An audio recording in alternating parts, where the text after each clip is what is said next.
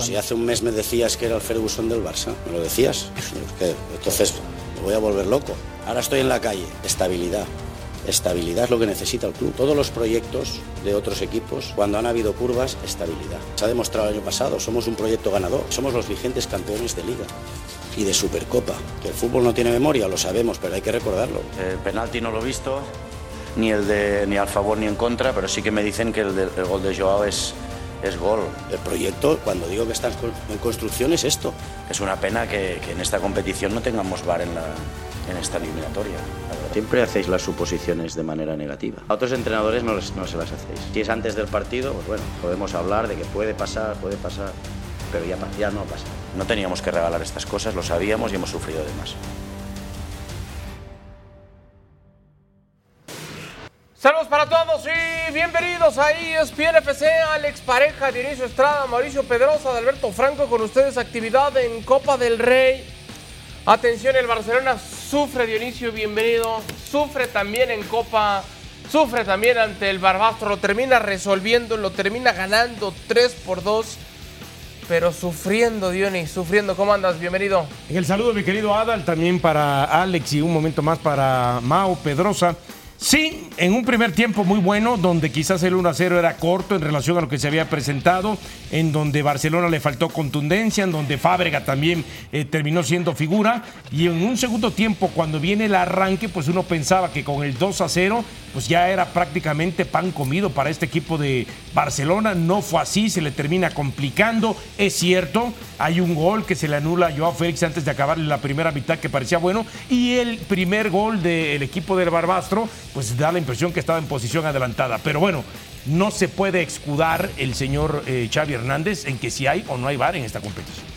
57% la cantidad de triunfos por solamente un gol de diferencia, incluyendo los últimos 12 de manera consecutiva. Cuando yo digo sufriendo, digo porque en el papel uno pensaría que el Barcelona tenía que haber resuelto. Alex Pareja, te mando un abrazo. Este partido por un mayor margen de goles, al menos por dos. Y lo termina, sí, lo gana, pero por uno.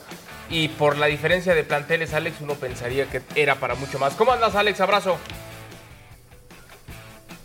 ¿Qué tal amigos? ¿Cómo estáis? Y a los que no os he visto, feliz año, ya es la última vez que, lo digo. Eh, a ver, yo es que no estoy demasiado de acuerdo en esto porque en estos eh, partidos de Copa del Rey, eh, es muy difícil. Para el equipo grande siempre es dificilísimo y les cuesta. Y al Madrid también le costó abrir el marcador hasta el minuto 55 y tuvo ese momento de dos goles en un minuto que, le abrieron la puerta eh, en el partido contra la Arandina. El Atlético de Madrid estuvo mucho tiempo empatado con el Lugo, que era de, de una categoría superior al Barbastro. Es decir, que siempre hay, en este tipo de partidos, siempre hay inconvenientes. El equipo pequeño siempre juega con esas circunstancias favorables que igualan un poquito la eliminatoria y en el partido de ayer, en el caso del Barça, lo único que debía contar era el resultado, olvídate del juego porque es imposible jugar bien en esas condiciones, y el carácter de los futbolistas. Hay que evaluar individualmente a los futbolistas. Me quedo con el buen partido que hizo Ford, el, el lateral izquierdo que es diestro y jugaba pierna cambiada y que aún así hizo un muy buen partido dándole una asistencia a Rafinha. El partido de Rafinha atacando sobre todo el espacio, la primera parte estuvo muy bien y sobre todo el partido de Fermín, que hace un partido súper profesional. A Fermín le da igual si es el Barbastro o el Barbayer de Múnich. Él siempre va a salir a, a mil y, y además eh, dándolo todo por, por, sus compañeros. Tiene una idea del juego. En el gol que marca él, le dice primero a Frankie de Jong dónde tirarle el balón a Rafinha. Después se queda parado él porque sabe que el pase atrás era la mejor opción.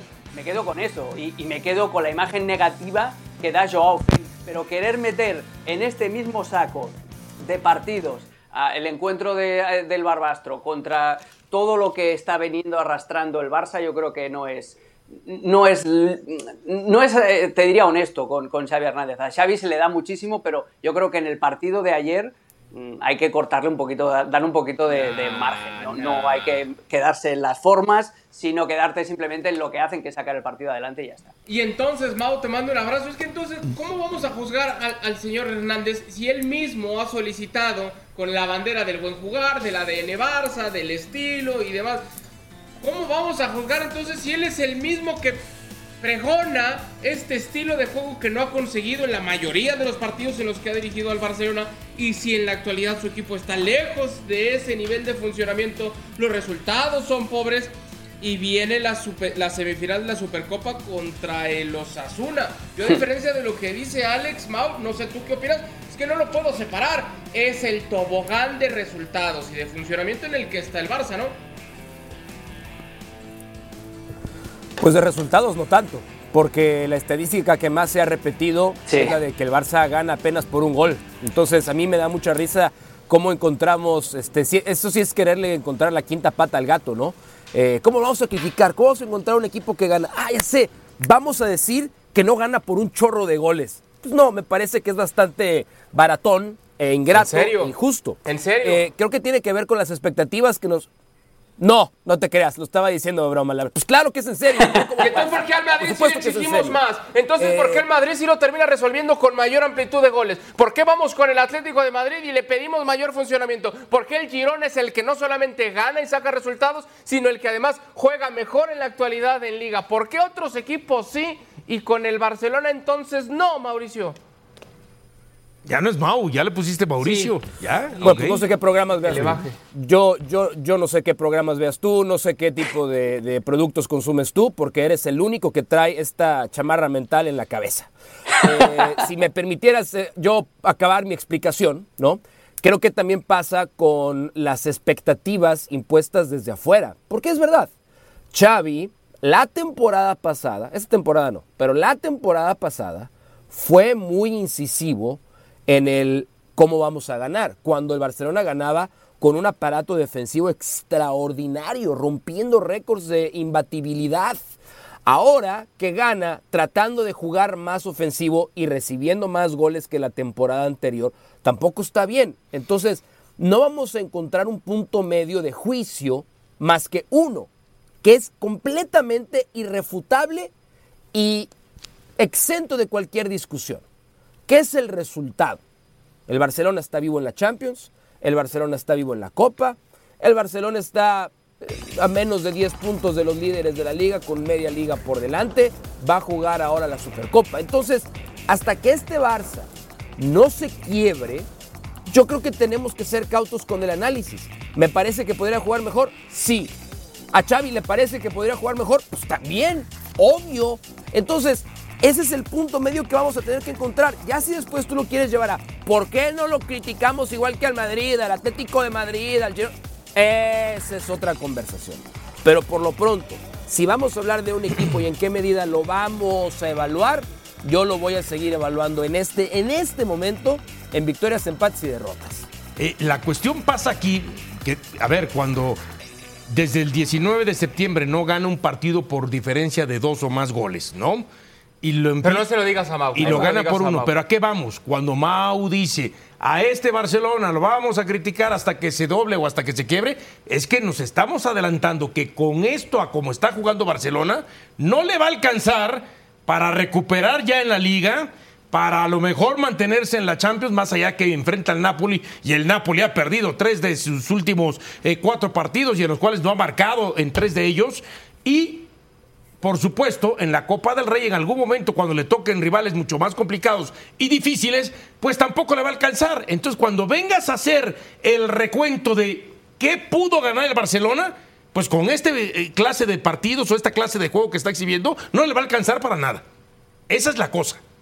Ese es el tema. Pero no me lo digas a mí. No es que si, lo gana por un gol. Ahí está Pedrosa, mira. No es que si lo gana por un gol o lo gana por más de un gol. Es que con lo que está mostrando no le va a alcanzar. Ahora, si alguien piensa que le va a alcanzar, pues entonces es porque está ilusionado y esperanzado nada más en una intención de deseo del Barcelona. Ahora, pero a ver, Dionisio, ya que ya que vino la referencia, ya que vino la referencia personal de Adalberto, la voy a tomar con mucho gusto además, porque lo que yo dije no infería en ningún momento que el Barcelona hay en este momento que celebrarlo y, bendecirlo mm. y salir a las calles a tirar cuetones. Que además no lo hagan, porque los perritos sufren. No, pero sí hay que bendecirlo, ¿eh? Porque con este juego sí hay que bendecirlo para ver a qué le alcanza, Mao. Eh, pero, pero eso no quiere. A ver, es que también, o sea, para Alberto Franco o es A o es Z. ¿no? No hay ninguna otra letra en el abecedario donde se puedan matizar las circunstancias, ¿no? O eres A o eres Se acabó, no hay de otra. Bueno, para eso estamos nosotros aquí con una capacidad superior para poner en contexto y explicar muchas otras situaciones. Y con una moral altísima. Y esas ¿eh? circunstancias indican el estilo de juego pues, pero eso no es de ahora, papá. Este, hay, hay, cosas que van, sí, por estilo de juego, rendimientos individuales, rendimientos colectivos, capacidad de reacción, capacidad de autocrítica, y todos esos son puntos en donde si los vamos a evaluar del 0 al 10, el Barcelona no está en ninguno en el 10, ninguno. Pero quiere decir que está roto. No, tampoco está roto. ¿Que es más probable que se vaya a romper si sigue jugando Max? Sí, sí es probable que se vaya a romper. pero creo que este tema de de ponerlo todo en la catapulta y dispararlo, es bastante fachoso. Es un análisis muy fachoso y muy vago, nada más. Ese es mi único punto. Tengo una cruzada contra los fachosos y los vagos. Sí. En el 2024, nada más. Está bien. Bueno. Eh, a ver, Alex Pareja, hoy te deja la sensación, este Barcelona, de ser un contendiente a alguno de los títulos en los torneos en los que está participando por la manera en la que juega, por los, el momento de sus futbolistas. Hoy te deja la sensación este Barça que realmente tiene aspiraciones de ser campeón en algo. Es que está a dos partidos de ganar algo. Es que está a, ganarle la semifinal de la Supercopa a Osasuna y, de jugar la final de, la Supercopa contra quien sea. ¿Y si tú apostarías a que la van a ganar? Primer obstáculo. Claro que puede. No lo sé, pero es que ah, igual que tampoco no me digas, no sé. apostar que la hubieran a ganar el año anterior. Al Alberto, al Alberto, igual Déjalo hablar, hombre, le preguntas y tú mismo contestas, déjalo hablar. igual que el año pasado, no, pero a mí me gusta eso de las repreguntas y me gusta el diálogo, pero Gracias, Ale. Igual que el año pasado te decía, pues no lo sé si va a ganar la si va a ganar la Supercopa el Barça o no, pero que lo puede hacer está a, dos partidos de hacerlo y en la Copa del Rey, pues si supera al Unionistas, estará ya en cuartos de final, entonces eh, claro que puede, porque además es el Barcelona que las temporadas en blanco del Barça pasan una vez cada 12 años o así, ¿eh? o sea que no es, no es nada habitual. Claro que puede ganar. El tema, y creo que Mauricio y yo teníamos, tenemos exactamente la misma idea, es que no puedes meter el partido del Barbastro con todo lo que sufre el Barça en el pack de análisis de la temporada, porque esos partidos cuando juegas en cancha pequeña contra un rival que está súper motivado, que no te apetece, que tal, son muy pero que muy complicados de llevar. Entonces, sacar conclusiones de un partido de copa ante un rival tan específico como el Barbastro no puede ser, no, o sea, no puedes traspapelar esto a, si va a, encontrar pistas de que si va a ganar la Supercopa no la va a ganar. Lo que sí que te digo es que con ese partido fuera, las señales de juego que está experimentando el Barça, que está enviando el Barça, no se corresponden. Primero, con lo que dijo Xavi de intentar jugar mejor esta temporada. Y segundo, y yo creo que ese es el principal problema, y ese es un problema también de Xavi Hernández, que el, Barça vive en esta dualidad de la realidad que tiene sobre la cancha, que es una cosa, y luego el mundo de la piruleta y el mundo del optimismo y el mundo de venderle y de decirle al espectador al oído lo que quiere escuchar al fanático, que es lo que está haciendo Joan Laporta y es lo que hace también de vez en cuando Xavi Hernández en esas ruedas de prensa en las que se suelta un poquito, que dice vamos a ganar y que... No, ese es el verdadero problema de Xavi, que las expectativas están aquí, en parte por culpa del propio Xavi, en parte por ah, culpa de Laporta, y el juego del equipo está aquí. Y hay que encontrarse en un punto medio, que es lo que decía Mau. Sí, pero, pero a ver, decías hace un momento, Alex, que tú no veías que Barcelona, de la manera que termina ganando la Supercopa de España, donde le termina dando eh, eh, eh, un baile, ¿no? En la final al Real Madrid, pues la fuera a ganar de la manera que la termina ganando. Pero a ver, pero no es que lo veíamos o no, pero por lo menos decías, le puede ganar, le puede ganar por la temporada que estaba haciendo. Hoy no podemos comparar la temporada que tuvo el Barcelona hasta este momento, el año pasado, que la temporada que está teniendo en la actualidad. Porque es cierto, ganó muchos partidos la temporada anterior. Pero, porque tiene la, jugadores diferentes. Pero a ver, ganó la, este ganó la temporada anterior ganando muchos partidos por diferencia de uno. Y muchos de ellos 1-0. Pero el equipo se veía mucho más sólido, independientemente en defensa, donde aceptaba menos goles, también en cuanto a su juego colectivo del medio campo hacia adelante. Punto para Dionisio. Hoy está disparejo el equipo. No.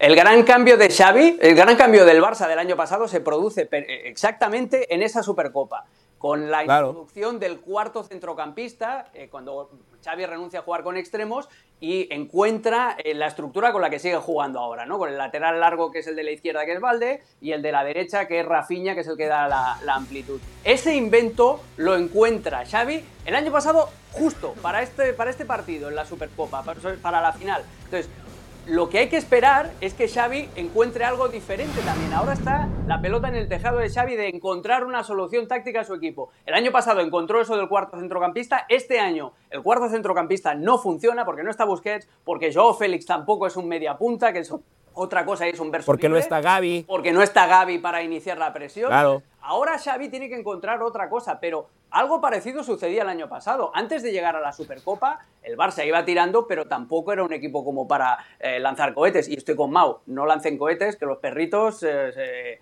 se, asustan. Estoy de acuerdo ahí. Eso, eso tampoco me gustaría que... Bueno, yo, eh, yo nada más para, para, cerrar el tema, no hago el análisis solamente por lo que hace o deja de hacer el Barcelona ante el Barbastro. Lo hago por la manera en la que le termina ganando a Las Palmas, por la manera en la que le termina ganando a la Almería, por la manera en la que empata con el Valencia, por la derrota ante el Royal Antwerp y por la derrota ante pero, aunque te ríes, Mauricio, es que es así. No me estoy no, pasando no, en un partido. Mira, mira, déjame mira, ahora a mí acabar. déjame a mí acabar. Déjame. No, no, no, Ahora tú porque lo que si me pediste a mí. Así, no me interrumpas, déjame si acabar. Bueno, habla tú. Así, serías adelante, el primero tú, en decir, ¡Ey! El minuto 90 y Ramos, ¿eh?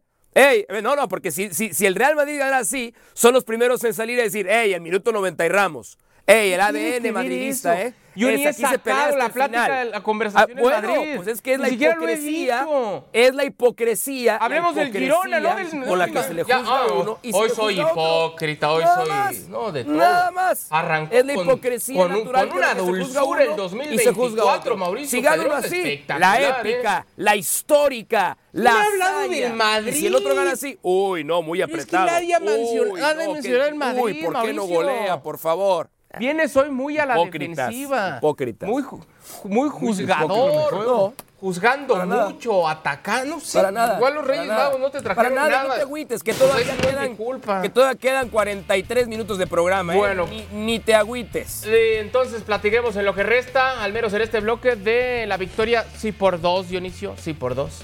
Aunque le moleste a Pedrosa, del Atlético de Madrid ante Lugo, 3 a 1.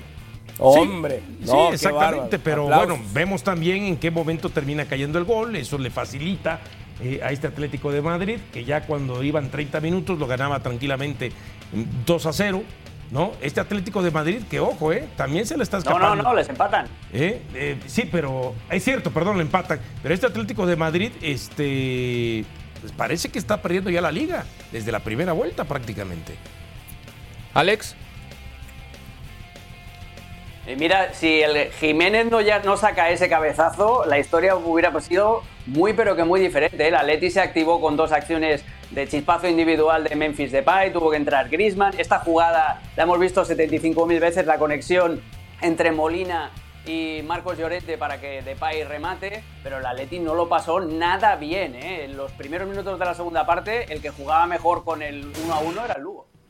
Hablemos de el Real Madrid. Ahí estaba Butragueño, Solari, Roberto Carlos. En la victoria del cuadro merengue ante el conjunto de la Arandina, penal que iba a convertir José Lu, por cierto, Arda Guller, luego de llegar al Madrid, de sufrir con el tema de lesiones y demás, pudo aparecer. Y ahí estuvo el Madrid que lo termina resolviendo Mauricio. Brian Díaz iba a encontrar este rebote para el 2 a 0. ¿Qué te pareció? No, eh, victoria por goleada, ¿no? Por más de dos goles, dos o más Te goles digo, de diferencia. te digo una amargura una plana- la, la- la- la planadora blanca, la planadora blanca se hizo presente eh, estos 16 avos de Copa del Rey. No, la buena, ya hablando en serio, la buena noticia para, para, para Ancelotti es que dentro de la cantidad de lesiones que ha sufrido, sobre todo en ejes eh, torales de la estructura del equipo, o sea, el Real Madrid la forma pocas veces se le rompe y eso, eso es entrenador, eso es director técnico, por eso muchos a lo mejor no, no lo veían con buenos ojos, pero la renovación de Carlo Ancelotti solamente es buena noticia para el Real Madrid, además de, como dijiste, ya la presentación de Arde Güler que tomó un tiro libre, intentó, se movió eh, y deja esas, ¿no? Deja esas naturales sensaciones el Real Madrid de que es una maquinita que, que le duelen pocas cosas realmente. Hablando de sensaciones, Alex, entonces llega mejor el Madrid para el partido del miércoles, el Real Madrid. Sí, sí, sí, porque yo llevo haciendo muchos partidos de la Liga, sobre todo en Liga. Me tocó el otro día la montaña rusa eh, loquísima contra el Girona y no transmite buenas sensaciones el Atleti, sobre todo en defensa, está muy desnaturalizado. Eh, y, tiene un problema en el centro del campo porque Coque se le está acabando la gasolina, eh, el, Cholo lo necesita como tercer central, entonces eh, tiene un problema ahí ajustando el centro del campo. Y yo creo que por sensaciones y por velocidad de crucero y por cómo está yendo la temporada, el que llega con mejores sensaciones es el Madrid. El tema es que el Madrid solo ha perdido un partido esta temporada y fue precisamente contra el Atlético en el Metropolitano. Sí, pero es el Real Madrid el favorito y el que llega mejor, ¿no? Porque además, eh, desde ese partido que comenta Alex, no pierde. En cambio, si hacemos el recuento desde ese partido que termina ganando el Atlético de Madrid al Real Madrid, hay tres o cuatro derrotas entre ellas la del Bilbao, entre ellas la del Girona, por ejemplo, que podemos sumar ahí, que es donde dices, bueno, ¿quién es más regular, más consistente en cuanto a su dominio del estilo de juego? El Real Madrid. En cuanto a resultados, Real Madrid. Es cierto, parece en cuanto a esas sensaciones que llega fortalecido el equipo merengue por encima del conjunto colchonero. Para cerrar, eh, Mauricio, ¿coincides? ¿Favorito entonces el Madrid para ganarlo? Sí, favorito el Real Madrid por esta, por esta misma tema de que la estructura se le, se le atrofia poco, se le, se, le, se le mueve poco al Real Madrid. Y, hay un tema también que pasa por, eh, más allá de lo futbolístico y estructuras y orden, lo que quieran, pero en la parte anímica y emocional, siento que si tuviéramos que hacer un corte de caja de cómo están los equipos en su medidor de confianza, el Real Madrid yo, yo no vería cómo no está a tope, a tope, porque con todas las vicisitudes que se ha encontrado, eh, de agosto a la fecha. Está eh, con paso eh, perfecto en Champions.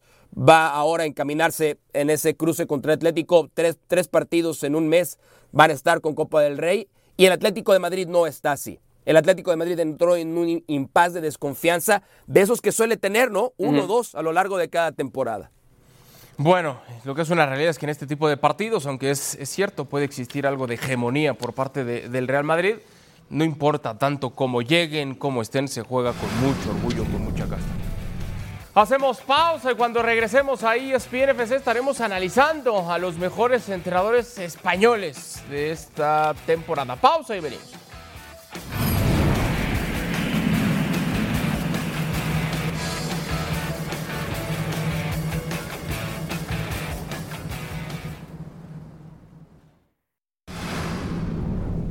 Estamos de regreso en ESPN FC para hacer el recuento de los técnicos españoles más destacados en lo que llevamos de temporada y por supuesto que la bandera que comanda Xavi Alonso de los entrenadores españoles. Qué temporadón por parte del Bayern Leverkusen en Bundesliga. Son líderes con 42 unidades jugando bien a la pelota. No ha perdido todavía el equipo que dirige Xavi Alonso.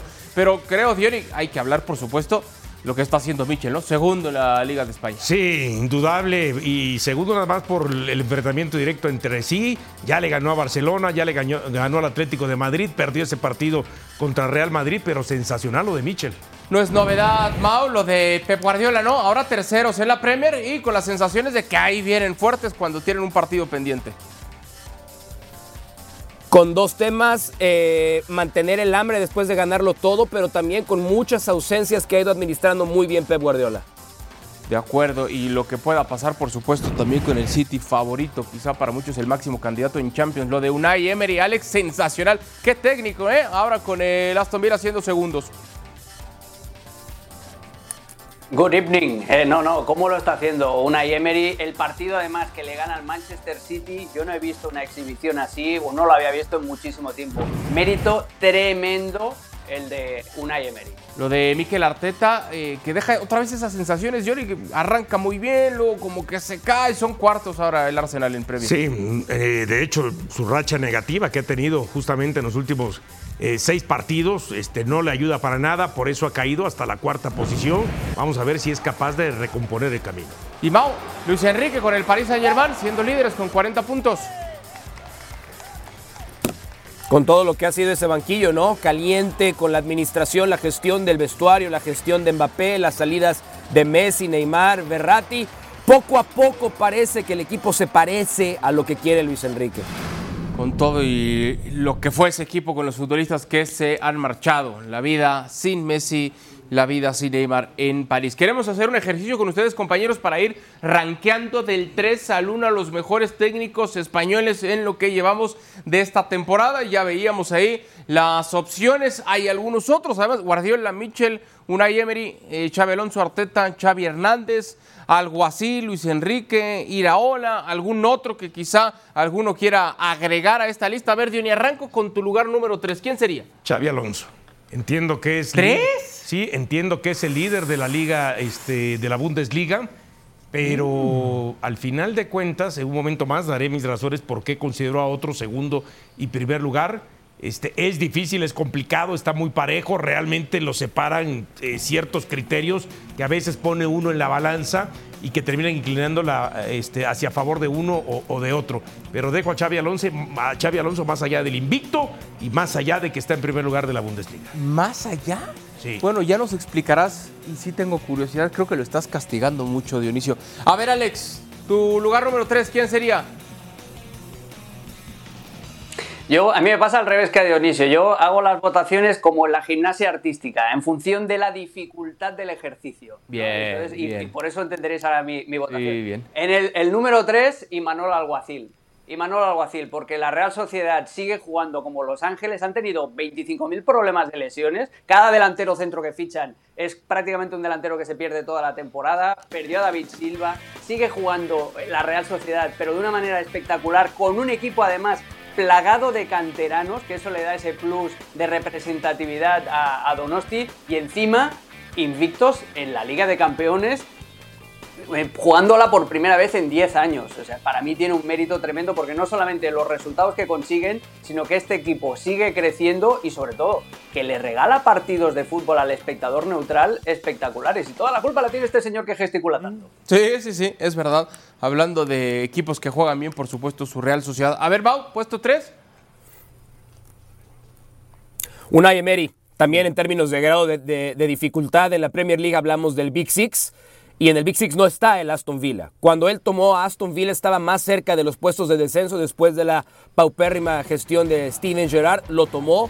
Eh, no es que se haya hecho de grandes contrataciones o haya, gastado una fortuna en rearmar el equipo, sino ya con el conocimiento previo que tenía de la liga, habiendo dirigiendo al Arsenal, sabía exactamente qué tipo de, de, características debe tener un club como Vila y lo ha llevado hoy a estar top 3 de la Premier League. Ya hablaba Alex de la exhibición que dio derrotando al Manchester City, pero además le pone cara a cualquier equipo que tenga enfrente. El, el mérito de Unai Emery ha sido fantástico y por eso lo tengo en el puesto número 3. Lo nombré como mi técnico del mes ahora que hicimos el recuento para arrancar el año. Lo de Unai Emery en el puesto número 3. Ojo que no es que esté mal coincidir con Mauricio Pedrosa, Dionisio, no es que esté mal. Uh -huh. Nada más que a veces como que me incomoda. No, no es no, no, no sé, como que me, me empieza no, ahí a dar algo de comezón. Cosquiña. Pero, sí, cosquiña, pero, pero tiene toda la razón. Para mí, también en el puesto número 3, un técnico que se ha superado también a, a, lo que ha dirigido en el pasado, ha tenido grandes equipos, quizá no con los resultados que él hubiese querido y que ha tenido una no sé, un nuevo aire también para él. Yo estoy con Mauricio, para mí hay que darle el reconocimiento, para mí está en el podio. A ver, Dionisio, yo ¿por qué doy, Xavi Alonso hasta el 3? ¿Quién está en el 2? Yo entonces? le doy mayor eh, reconocimiento justamente a Unai Emery. Porque ¿quién iba a pensar que a estas alturas iba a estar tres puntos por debajo de Liverpool, por encima del Manchester City, por encima del Arsenal, metido ahí de, de lleno en lo que es la pelea por una liga que es la más competitiva de todas, como es la Premier League, y yo me quedo con Unai Emery justamente. O sea, el trabajo de Unai Emery ha sido mejor que el de Xavi Alonso. Imagínate, está en una liga mucho más competitiva que lo que es la Bundesliga. En la Bundesliga nada más tienes al, al, al, al Bayern Múnich y después ya los demás puede pasar cualquier cosa, ¿eh? Bueno, creo que estás defendiendo bien tu argumento, aunque no me estás convenciendo del todo. Alex, lugar número dos, ¿quién? Lo mismo, Unai Emery, por lo que hemos dicho ya, y a mí me gusta esta oportunidad que le está dando el Aston Villa de reivindicarse, porque Unai Emery tiene el síndrome Rafa Benítez, es decir, hace e equipos notables, los transforma en excelentes, pero luego cuando va a un grande de verdad, cuando va a un Paris Saint Germain, cuando va a un Arsenal, por lo mismo que Benítez cuando fue al Madrid o cuando fue al Inter, eh, los equipos se le caen porque no sabe manejar vestuarios llenos de estrellas. En cambio, este, el de Aston Villa, le viene, vamos, de perlas a Unai Emery porque va a llevar al equipo al siguiente nivel si los jugadores le siguen obedeciendo. A mí me parece un entrenador perfecto para este tipo de equipos. Ya lo hizo el mismo trabajo en el Villarreal, por ejemplo. Lo lleva al siguiente nivel y lo hace además compitiendo con estilo. Ese partido contra el City es maravilloso, la primera parte sobre todo. Muy bien, Mao, segundo lugar. Xavi Alonso, tiene mucho mérito lo que ha hecho en revolucionar a un equipo desde la parte táctica, desde una filosofía. Una cosa es llegar a un club para sacar resultados sea como sea. Pues eso lo han hecho varios entrenadores a lo largo de la historia. Otra cosa es creer en una manera de jugar, implementarla y además que los jugadores te la compren.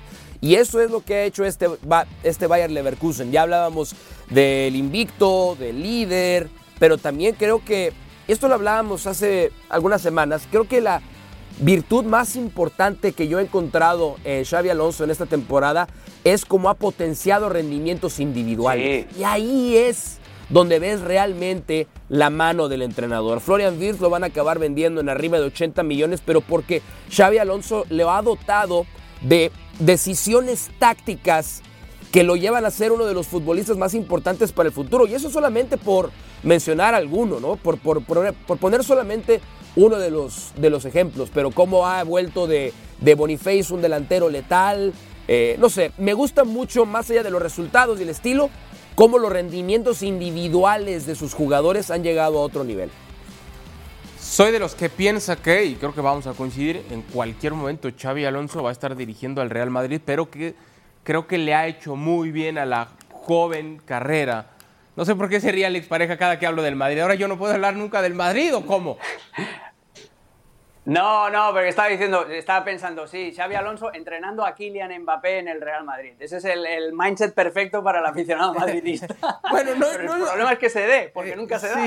Sí, no sé si se vaya a dar, a lo mejor lo de Xavi Alonso seguro sí, lo de Mbappé, pues quién sabe, todos los días hay algo nuevo en esa novela. Coincido otra vez con Mauricio, cosa que ya empieza a preocuparme, pero lo de Xavi Alonso creo que termina por ser para su carrera muy positivo el hecho de que no haya llegado desde ahora al Real Madrid, se habla del Bayern Múnich, pero creo que hay que darle todavía su tiempo para que vaya todavía madurando. El tema es que está avanzando esta creciente carrera pasos agigantados. Y lo que más me preocupa todavía de inicio es que creo que también voy a coincidir con Mauricio en el puesto número uno, que creo que vamos a coincidir los cuatro, pero igual y me sorprendes, Dionisio. A ver, número uno. No, indudablemente Michel. Ya. No, indudablemente, porque cuando hablamos de estos tres técnicos que por lo menos eh, puse y que algunos pudiéramos coincidir, son eh, primero el tema de la plantilla. No es que sean las plantillas más poderosas, pero de estos tres eh, podemos decir que quizá la del Girona es la plantilla más humilde, ¿verdad?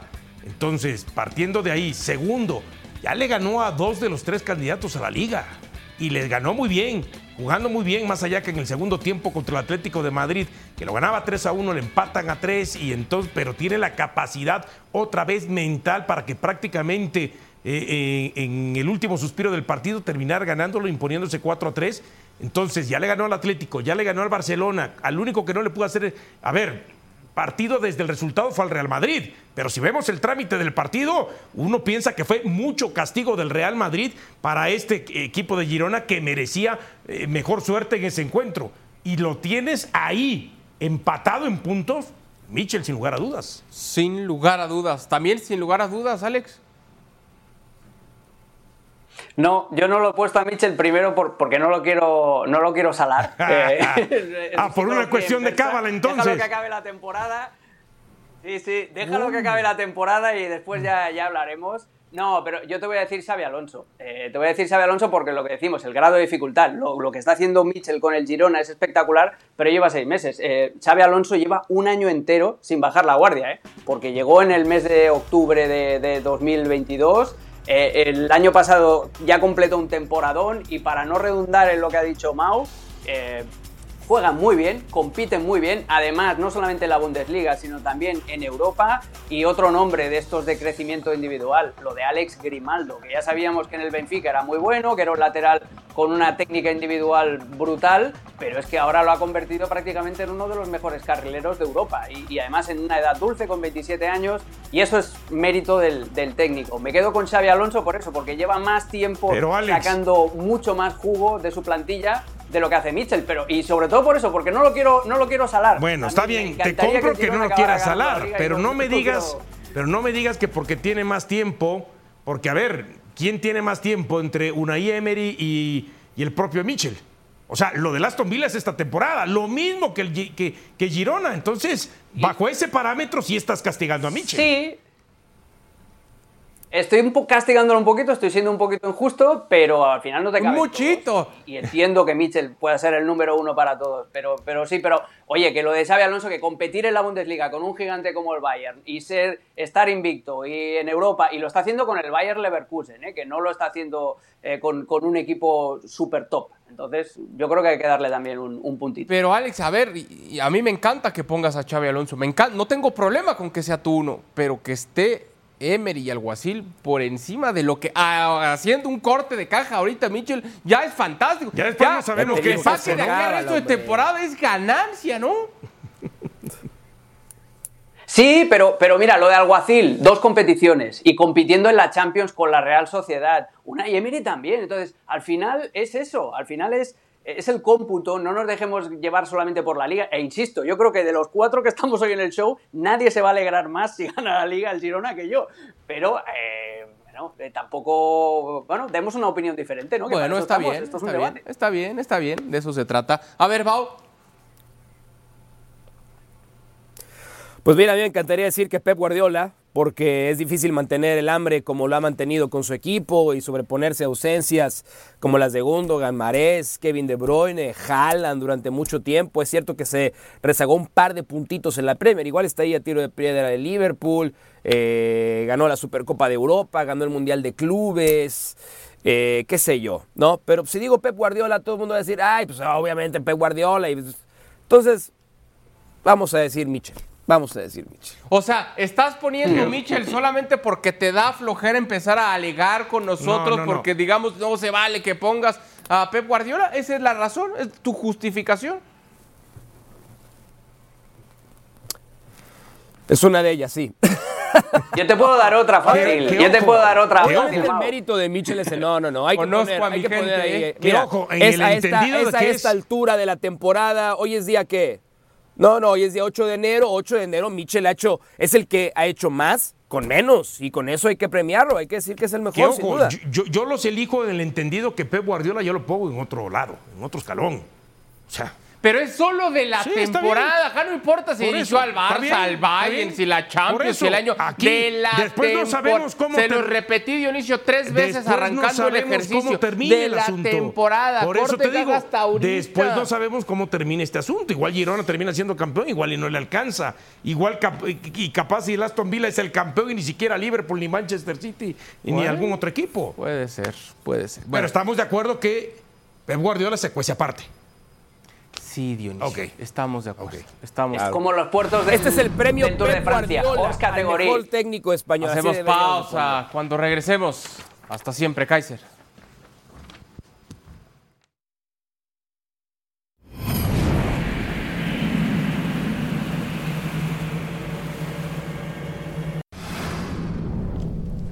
Estamos de regreso en ESPN FC.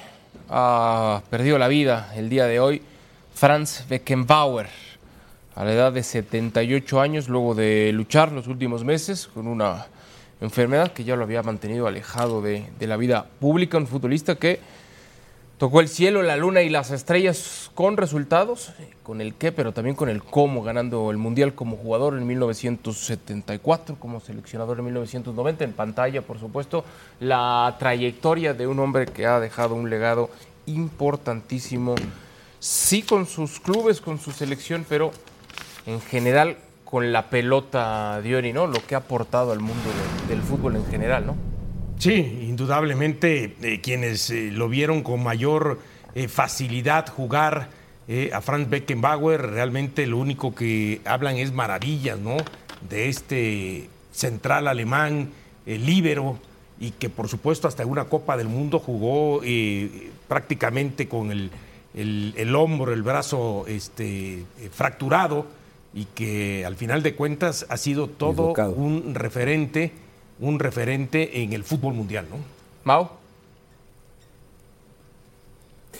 Eh, hay muy pocos seres humanos que dejan una huella indeleble en su deporte o en su, en su área, en su campo. Franz Beckenbauer es uno de ellos.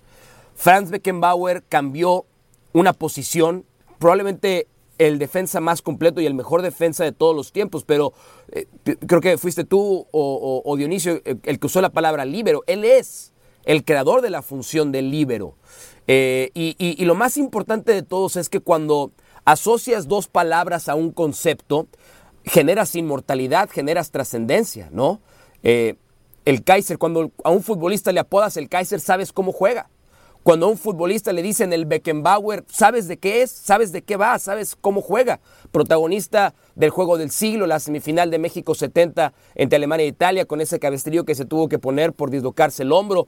Eh, sus éxitos como jugador los acabamos de ver, pero insisto, él modificó una manera de jugar que persiste el día de hoy. Brillante también como dirigente tanto a nivel selección como a nivel de club en el Bayern Múnich, no nada más como director técnico, sino como dirigente. Entonces fue un fantástico jugador, fue un fantástico entrenador, fue un fantástico directivo, un embajador total para el juego. Es una de esas ausencias sentidísimas que va a tener este deporte. Yo siempre uso esto como referencia, Alex. Eh, lo digo con todo respeto, por supuesto, ¿no? Así es como se coleccionan algunas estampas con las máximas figuras, en este caso del fútbol. Bueno, eh, es que él no sería una estampa, sería un holograma de esas especiales del álbum por lo que ha entregado en cuanto a legado se refiere. ¿No? ¿Tú con qué te quedas? Yo me quedo con lo que ha dicho Mau, con, reinventar una posición eh, y, sembrar la semilla que nos ha regalado luego otros futbolistas, porque el árbol genealógico del fútbol, el fútbol moderno, Beckenbauer, como Cruyff, como Pelé, fueron estos tres mitos que nos llevaron del fútbol prehistórico de la mano al fútbol en color. Ellos hacen esa transición, ellos modernizan el juego con sus características personales, cada uno en su, en su posición, y es lo que dice Mau. O sea, mm, hasta la llegada de Beckenbauer, para ser defensa central en el fútbol, tenías que medir dos metros de largo y de ancho, y no hacía falta saber patear una pelota, lo único que tenías que hacer era ser fuerte y rudo, y Beckenbauer nos enseñó a que al fútbol se juega con los pies, pero sobre todo se ejecuta con la cabeza. La cabeza levantada, la elegancia, el hecho de que un futbolista pudiera sacar el balón desde atrás, eh, intentándose asociar con sus compañeros en conducciones, que un defensa central pudiera ser técnico, eso es algo que lo revolucionó él. Y gracias a él tenemos a Baresi, y gracias a Baresi tenemos a otros eh, defensores italianos como Maldini, y gracias a toda esta serie que arranca con Beckenbauer, tenemos a defensores como Gerard Piqué, si os acordáis, que era Pickenbauer.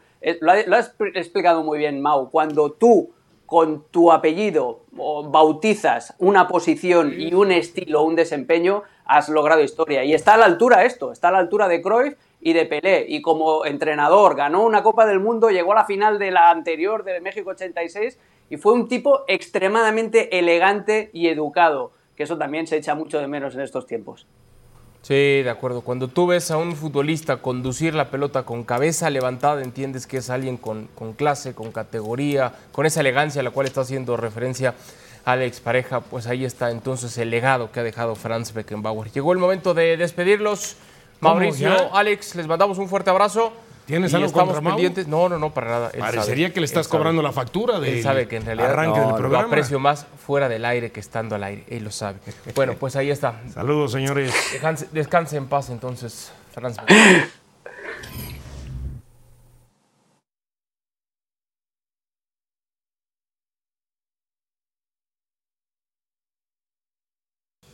Actividad en la FA Cup.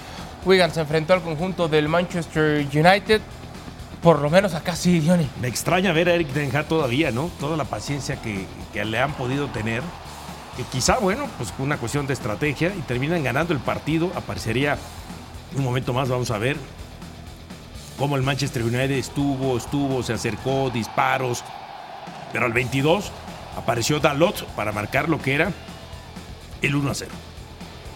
Acá Viene el disparo y la pelota termina así en el fondo de la red. Se toma el pulso en el festejo.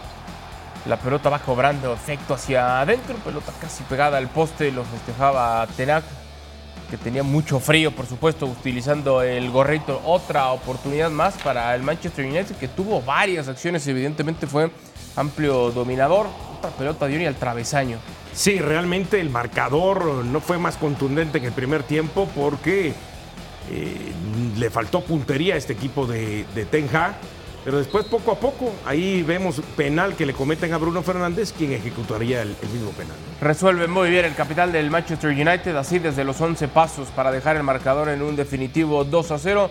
En pantalla, otros resultados de la jornada de estos días en la FA Cup. Hacemos pausa y ya venimos.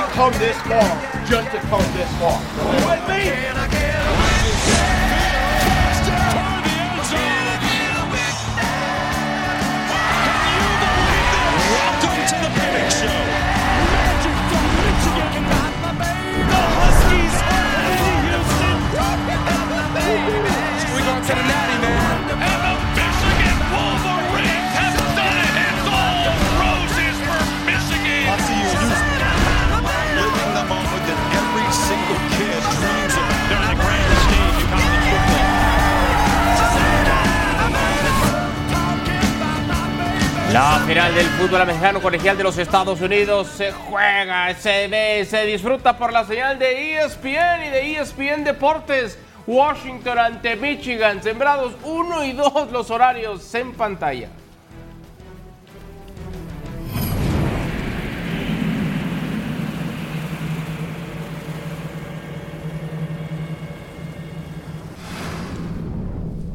Bueno, comunicado con todo el futuro o el entorno de Mbappé hablando al respecto del mismo.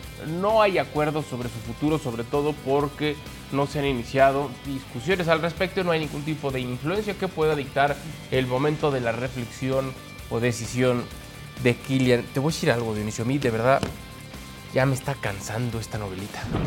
La ¿En no- es que Pues tienes dicen- cuatro años di- dicen algo- escuchando lo mismo. Es que dicen algo, ya sea en un comunicado, en una entrevista, ¿no?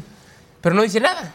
O sea, si, si hablan, si emiten un comunicado, si... Pero es que esto es muy obvio. Pero no hay nada. Pero esto es muy obvio. O sea, no necesita en, ningún- en este momento ningún equipo decir voy a entrar en negociaciones cuando ya sabemos que va a quedar libre en seis meses y ahí van a aparecer todas las novias posibles. Y todas las novias posibles, remítete a dos. ¿Cuáles? Manchester City Sí. y Real Madrid. ¿Y no hay más? Y no hay más. ¿Y el Liverpool? Ca- capaz y sí, pero Ajá. no, no, pero no, pero no siento que sea lo que Mbappé esté buscando. Creo que está más todo Yo ya no sé ni... en, en el no sé o en el Real Ni Madrid. si Mbappé sepa lo que quiere. ¿No? No, sí, ya lo sabe. Bueno, a nombre de Alex Pareja, de. Mauricio Pedrosa, de Dionisio Estrada, soy Adal Franco. Esto fue ESPN FC. Gracias y hasta mañana.